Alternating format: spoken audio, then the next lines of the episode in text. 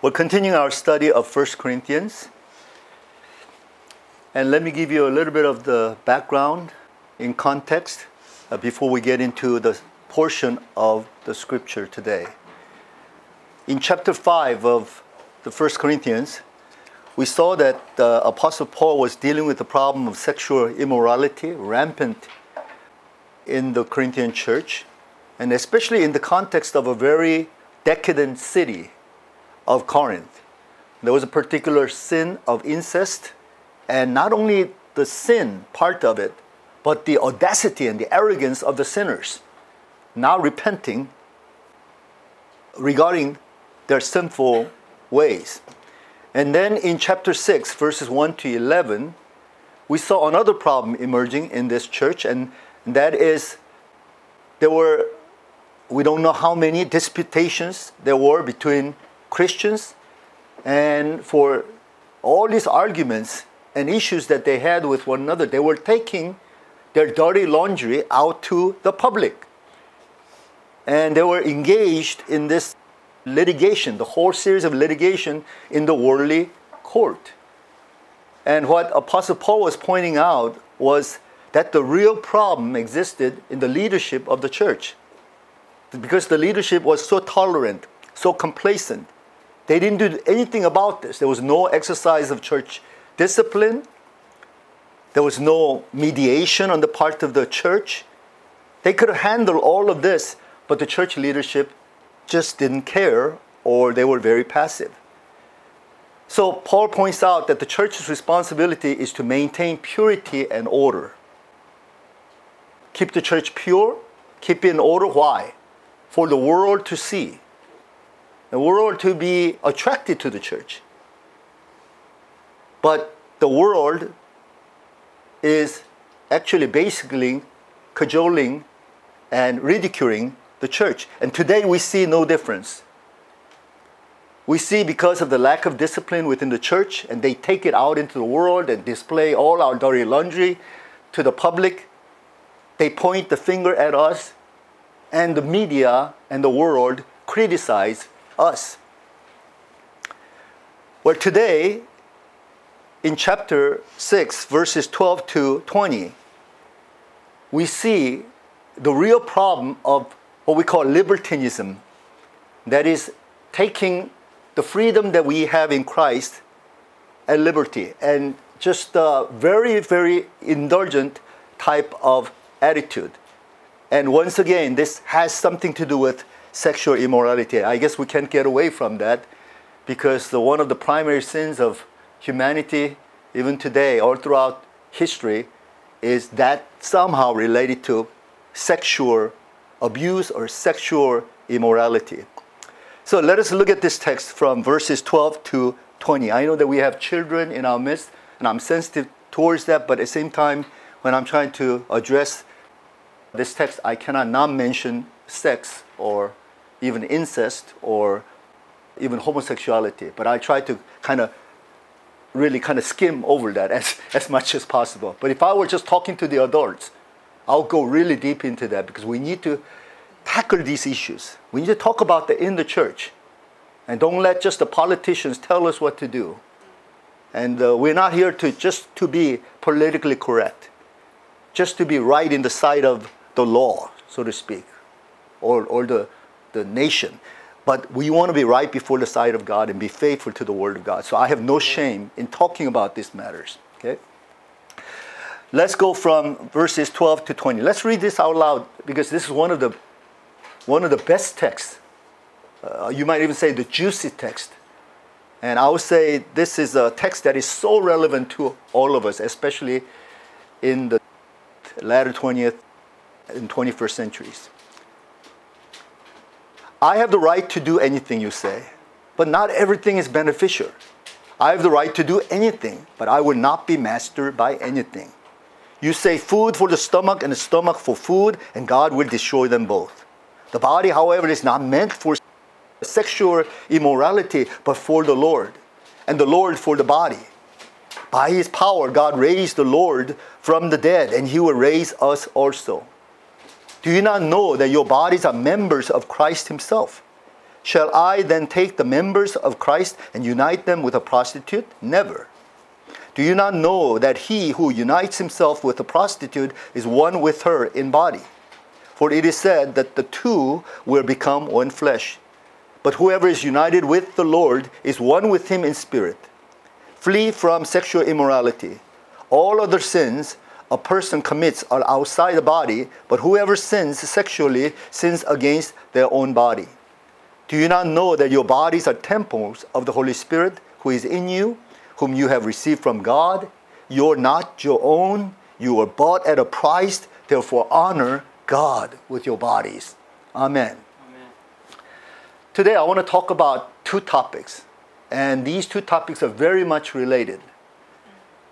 First topic is that of freedom. I want to talk about freedom, or I guess in the American term, rights.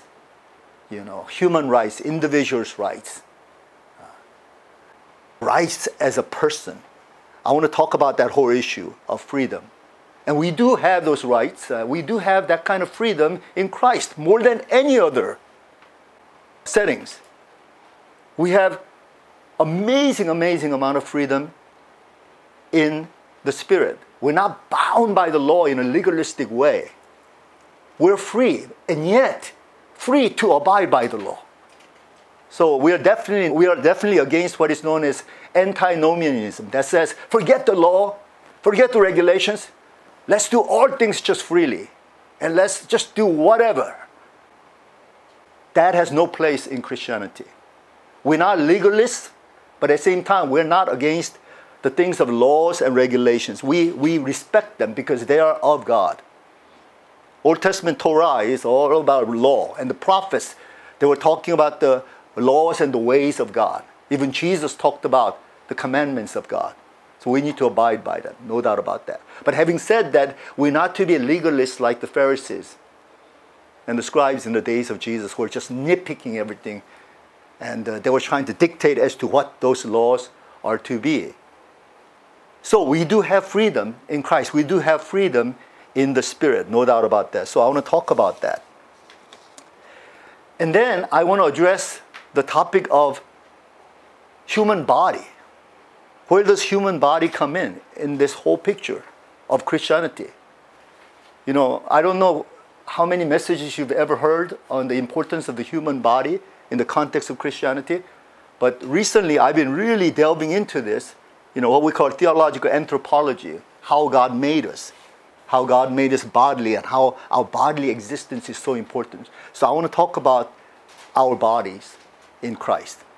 Okay, so let us begin with the proper understanding of our freedom in Christ. Paul begins by saying in verse 12, I have the right to do anything. And immediately he repeats that statement all over again. I have the right to do anything. Now this is not Paul's statement. This is what the Corinthians are saying. This was sort of like a slogan, a catchphrase they were using to justify their libertinistic mindset. Okay? So what do you think about this statement? Do I have the right to do anything in Christ? Well, it seems like Augustine talked about everything in the open. He made this statement, love God and do whatever you desire. Wow, that's asking for trouble. I love God. I'm here for worship.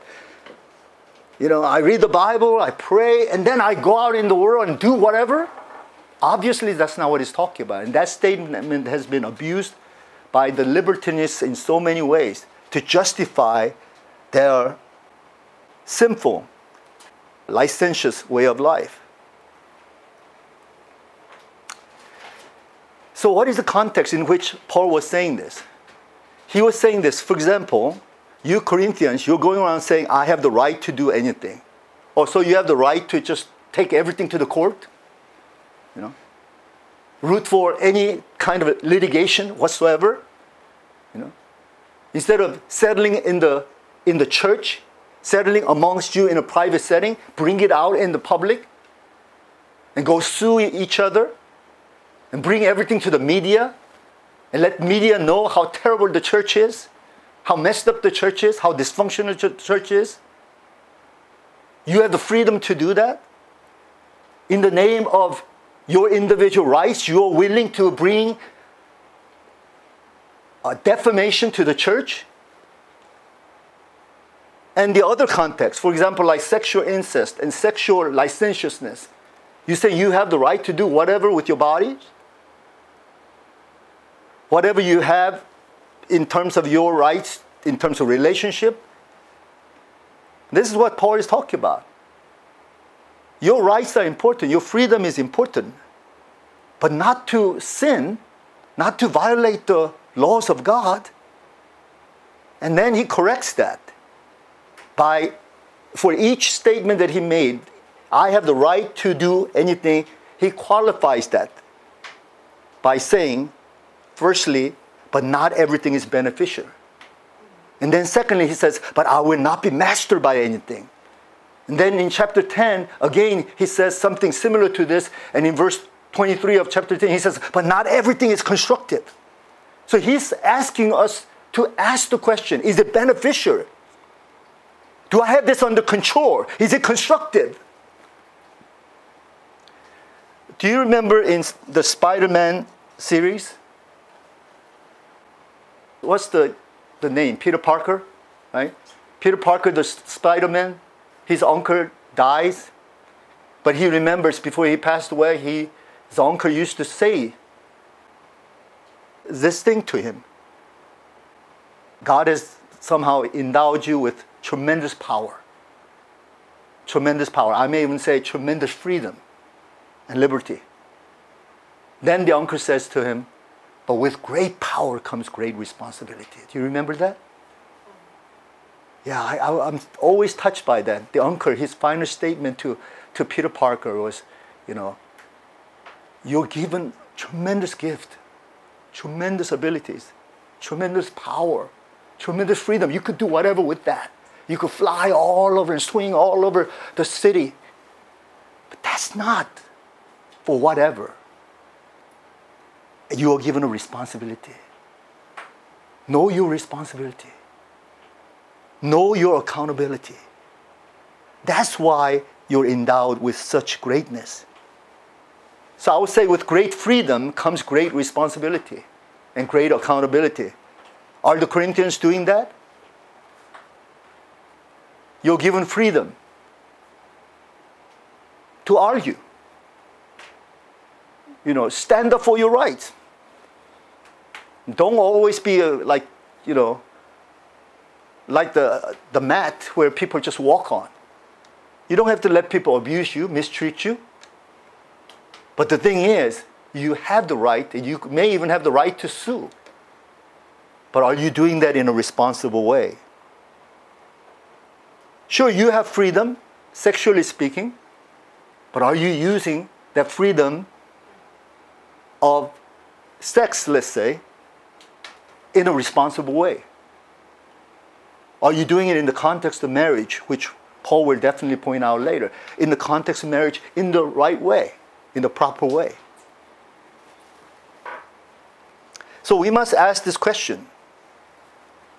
Is my freedom truly beneficial or edifying to self and to others? My eating of food, my engaging in entertainment, my social behaviors, even certain decision makings that I make that will be visible to others. Is it really beneficial to all those who are involved and all those who are going to witness what I'm doing? Second question is my freedom under restraint for the sake of others? You see, that's why there's no room for addiction and obsession and indulgence and insistence upon self-rights. Even that can be a form of libertinism. It's not the self-right that's the important. It's using our rights to uphold the rights of others. And more than anything, uphold the rights of God in this. It's the freedom of God that's important, not freedom of man. And let's not fall into that trap. Sometimes in the name of freedom and in the name of human rights, we forget God. It is God who has the ultimate say. And it is not humanism which will have the day. It will be God himself. So let's remember that. Not that I am demeaning or downplaying the whole idea of human rights. I totally believe in human rights. I totally believe in individuals' rights. I'm glad I lived in a land of the free, in the United States of America. I received much, much benefits from that. So that's not to say that, but I have also seen that in America, Christianity seems to be so self-absorbed. It's all about my rights. They go to church, it's my rights. And the pastor asks the members to do something, but it's my rights. You violated my rights. Your rights are important, but the rights of Christ and the rights of others, rights of the body of Christ, and rights of those who do not have the privilege like we have in Christ, what about them? Are you willing to relinquish your rights for the sake of their rights? Are you willing to deny yourself and even suffer for the sake of others? I guess this is the question that Apostle Paul is saying that we should ask. So we must ask this critical question. That is, am I willing to relinquish my personal right for the sake of others' rights? Am I willing to relinquish what is termed libertarianism, like my individual rights, for the sake of communitarianism, for the larger community? That's the question that we need to ask. And then Paul makes another statement that was common amongst the Corinthians in verse 13. You say food for the stomach and the stomach for food, and God will destroy them both. Again, they were using this statement, food for stomach and stomach for food. And what did they mean by that? Well, they're saying that, stomach is there for food, okay? And it's not going to affect the stomach in the long run just to eat whatever, because it'll go out the other end and the stomach will be purified again, which is kind of true in a way. It may not affect them in the long run. Let's say we indulge ourselves a little too much today, okay? It's not good to overeat, but let's say we overeat. The Romans were so used to this way of lifestyle, overeating, gluttony. They didn't have any problem with it because they had an actual sort of like next to the bathroom. They had what is known as vomitarium, or where they go and vomit it all out, and then they come back and indulge again in food. Okay, let's say we eat a little too much. That's not a big deal, because the next day, a lot of them will come out the other end, okay? But if I have a lifestyle of eating too much on a constant basis, that may affect me, but not once in a while. And, Paul may agree with that. But this is not what they're saying. They're saying, just like stomach is for food, it's no big deal. Your body is for sexual immorality, no big deal, I gave my body to a prostitute for one night stand. So what's the big deal about that? I clean up my act, and I repent, and I get back on the right track with the Lord. And they were using this as an argument to justify their sexual, immoral lifestyle. Now, what is the difference between your stomach eating food, digesting, and be done with as an episode, and a person taking a one-night stand and having illicit affair with someone? Well, because, you see, when you are committing sexual immorality, it does not just affect your body. I mean, you could get sexual diseases, for one thing, but it affects your mind, affects your soul. And sometimes if you do that too much before marriage, I don't know why I'm talking to you guys, because you guys don't fit into this category. But the thing is, in most of the churches, what I'm about to say is such a common thing. That's happening all the time in the churches. They say there's no difference in the church or outside the church in terms of percentage of sexual activities and even divorce. So I don't think I'm making this up statistically. I'm incorrect when I say there are things going on in the body of Christ which will really shock us today. The kind of libertinistic notions. But like I said, sexual immorality affects you not only in the physical, but it affects you in the mind, emotion, and your soul. And you may enter into an illegal soul tie with a person that you may have to severely deal with before you seriously think about getting into marriage. A lot of the problems in marriage happens because they enter into this covenant relationship without having broken all these ties, psychological ties, soulish ties. And that's what's very dangerous about sexual affairs and all. So now Paul gives us some lessons about our body, how our body is involved in sexual activities. And not just that, I don't think it's just talking about sexual activities, how our body's involved in eating, how our body enjoys culture, how our bodies relate to relating to one another. Everything is done bodily. So let's seriously think about the importance of the body, the significance of the body in the context of everyday life and in the life in the Lord. This is what Paul says in verse 13b and verse 14. The body, however, is not meant for sexual immorality, but for the Lord, and the Lord for the body. By his power, God raised the Lord, that is Jesus Christ, from the dead, and he will raise us also. Two things that we can know right away from this text is that our bodies are for the purpose of God. God has a purpose for our body. When he made us bodily, he had a purpose in mind. If not, he would have just made the souls. But he gave us the soulish body. And so, God must have a purpose regarding the body. Second thing that we know about this is that God has a destiny for us. He wants to use our bodies for some purpose, and then ultimately he has a destiny for our body. Our body is not just a temporary existence. A lot of Christians think that, we have the body just for this earthly life, and then when Jesus comes, poof, we're out of the body, we're all in the soul, and we're in a state of nirvana, for example, like kind of free-floating in the cloud of bliss. That's absolutely unbiblical. Jesus talked about the resurrection of the dead. What are we talking about? Resurrection of the body. So we'll all be resurrected in the body. For what? So that we can poof. Our bodies disappear and we'll just become souls, free-floating in heaven? No. We will bodily exist with Christ.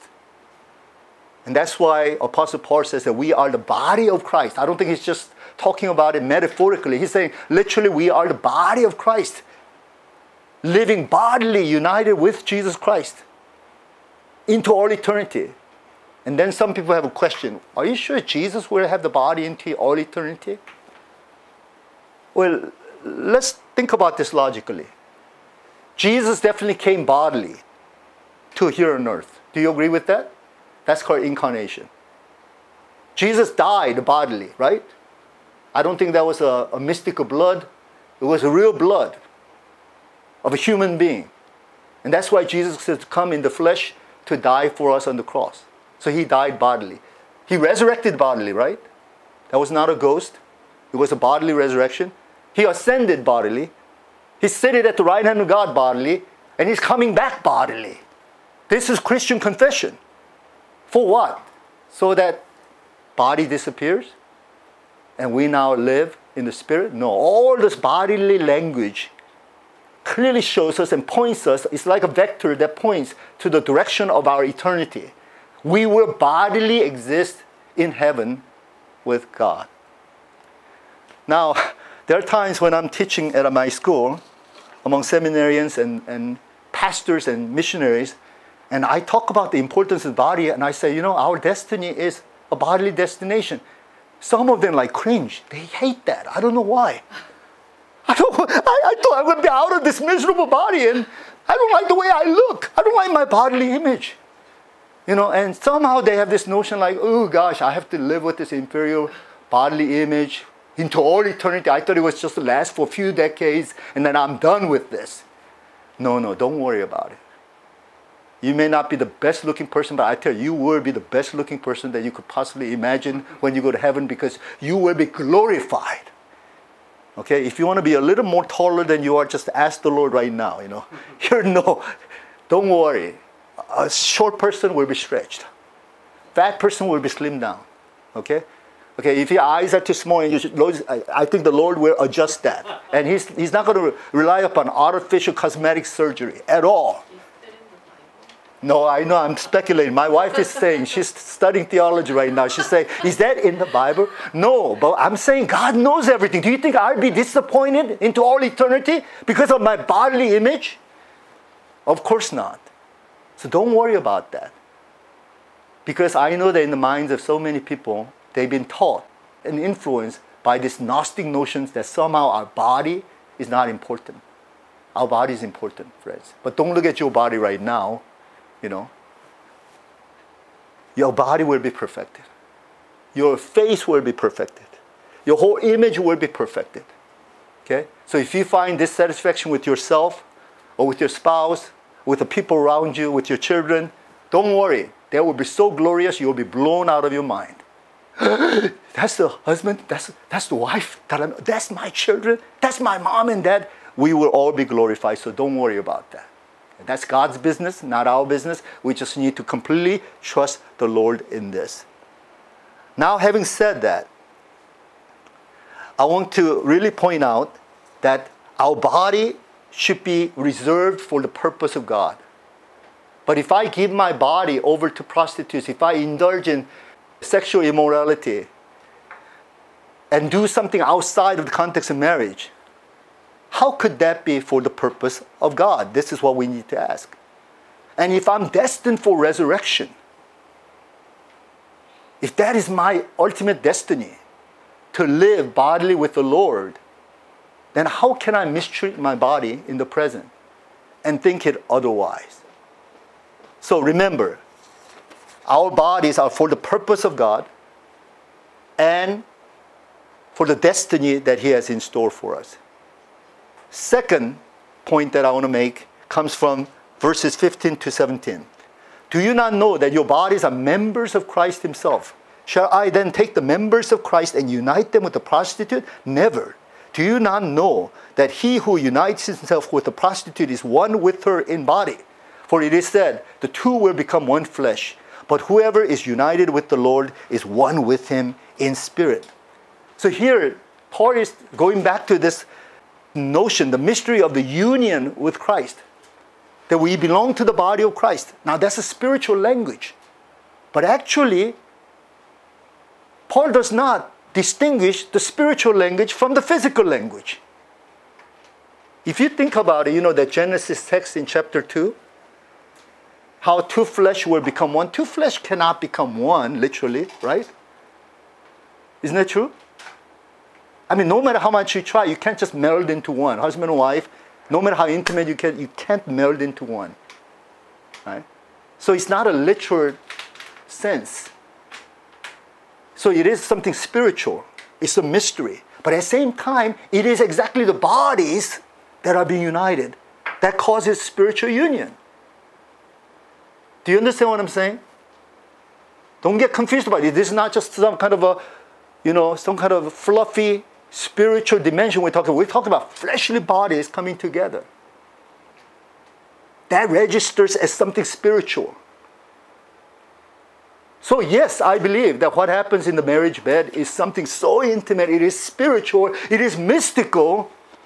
It is an analogy of our union with Jesus Christ.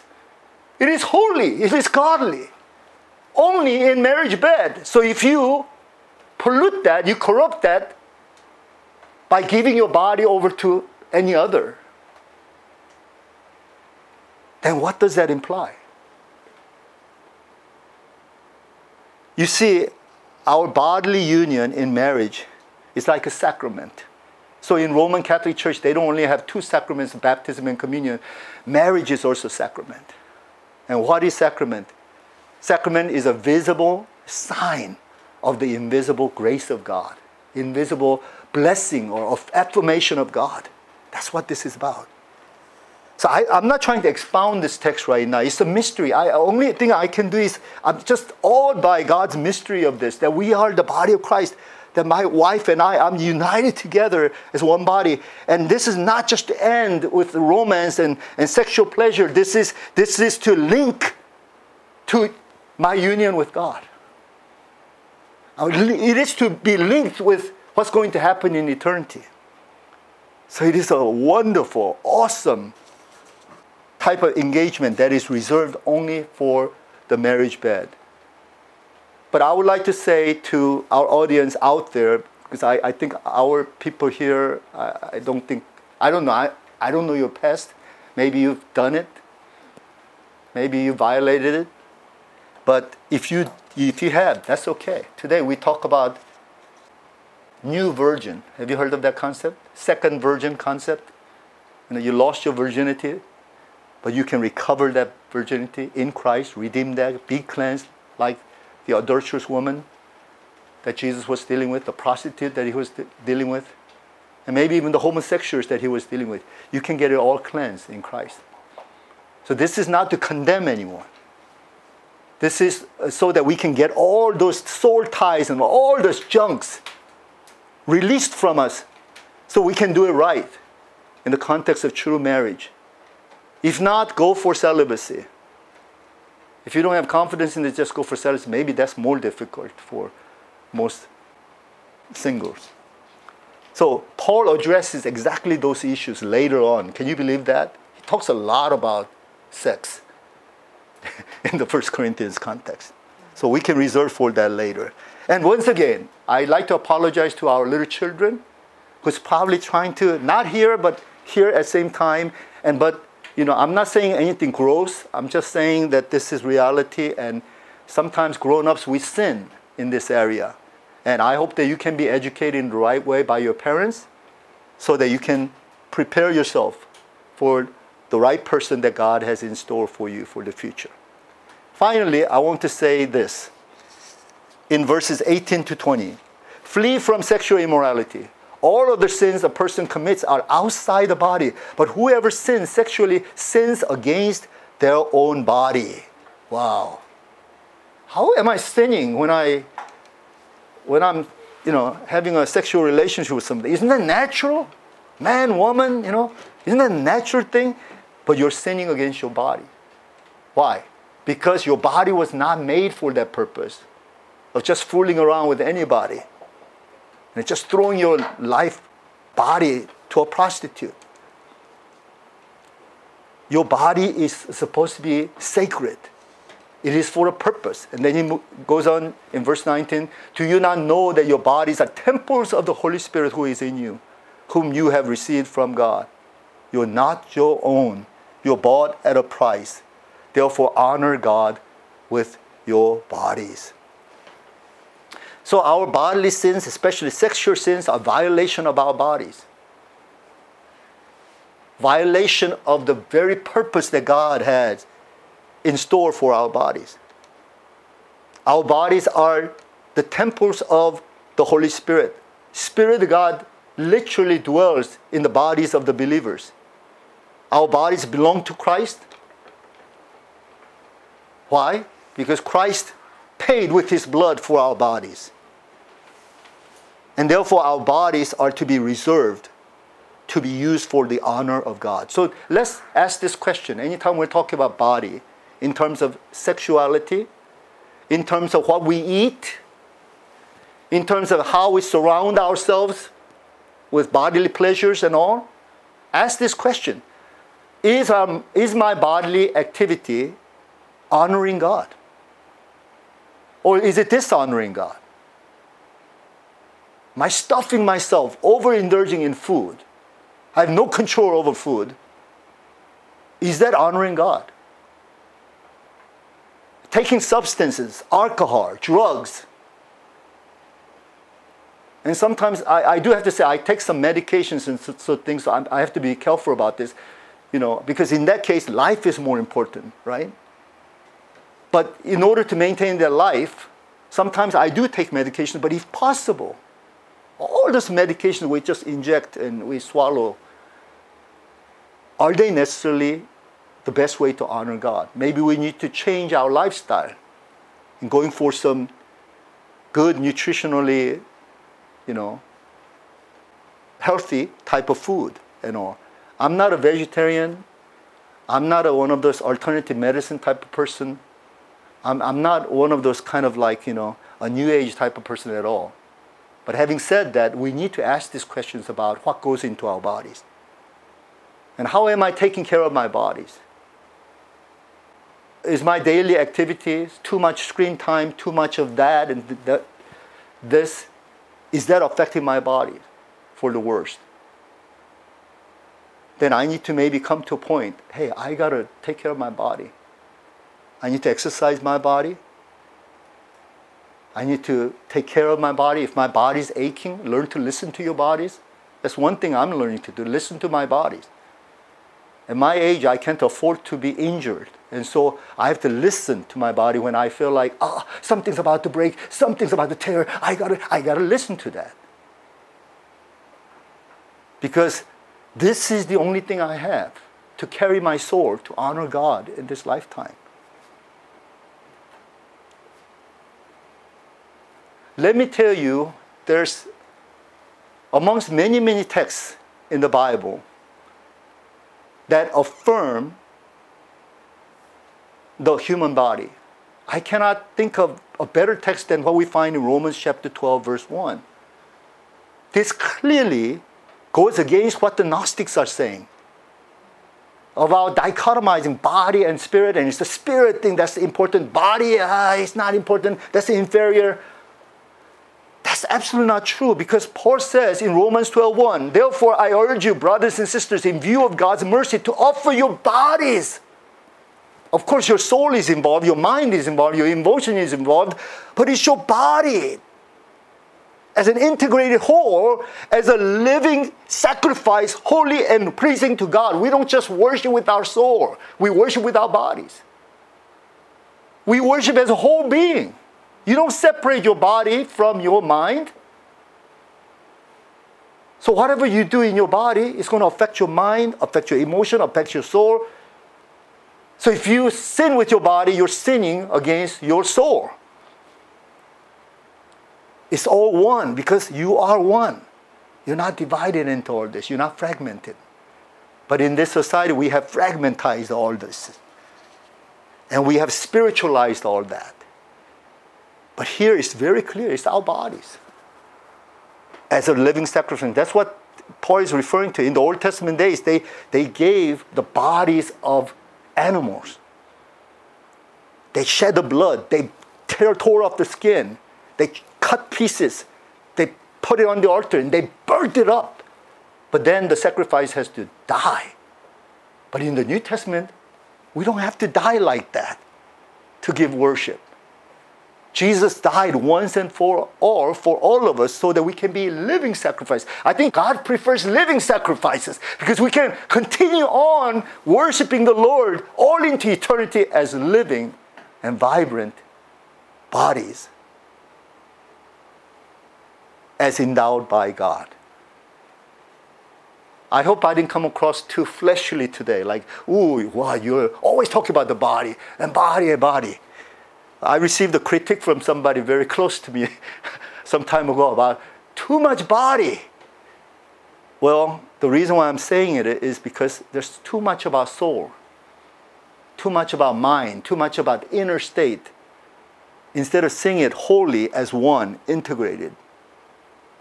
And so when I'm saying bodily existence, I'm talking about, our body and soul integrated together as one. And that's the biblical view of Christian spirituality.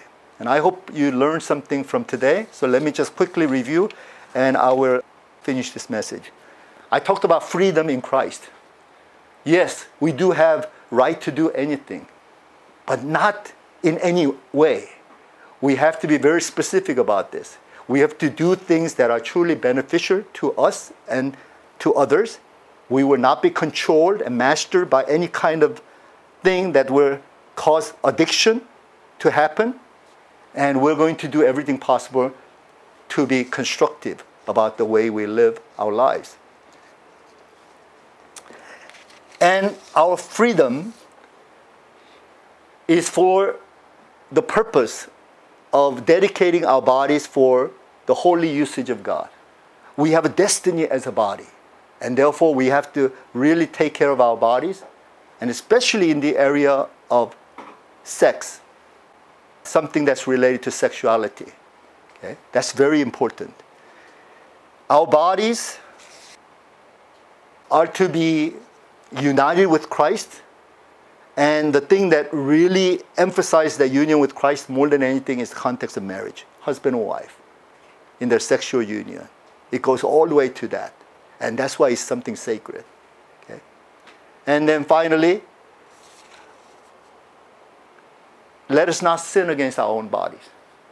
We talk about sinning against others, sinning against our mind, sinning against our nation and the global community and all that. But our body's so close. Let's not sin against our bodies. I realized this number of years ago at my old age. And I realized, oh my God, I haven't been taking care of my body. I haven't been listening to my body. My body's been crying out, injustice, unfair. You're a tyrant. You force me to do something beyond my limits. And I've been just ignoring all those signals. A number of years ago, I came to see the light. And I realized that I'm going to take care of my body. Not because I'm a narcissist, like I was in the olden days when I was dancing in New York City. Okay, we're all narcissists when you're up there on stage under the spotlight and all. I don't want to be a narcissist anymore. I want to be a very practical, functional person in Christ. And that means I have to take care of my body, offer my body as a living sacrifice unto the Lord. So God can do whatever He wants with my body. And I hope that you can come to a similar conclusion as this. Amen? Amen. Amen. Let's pray.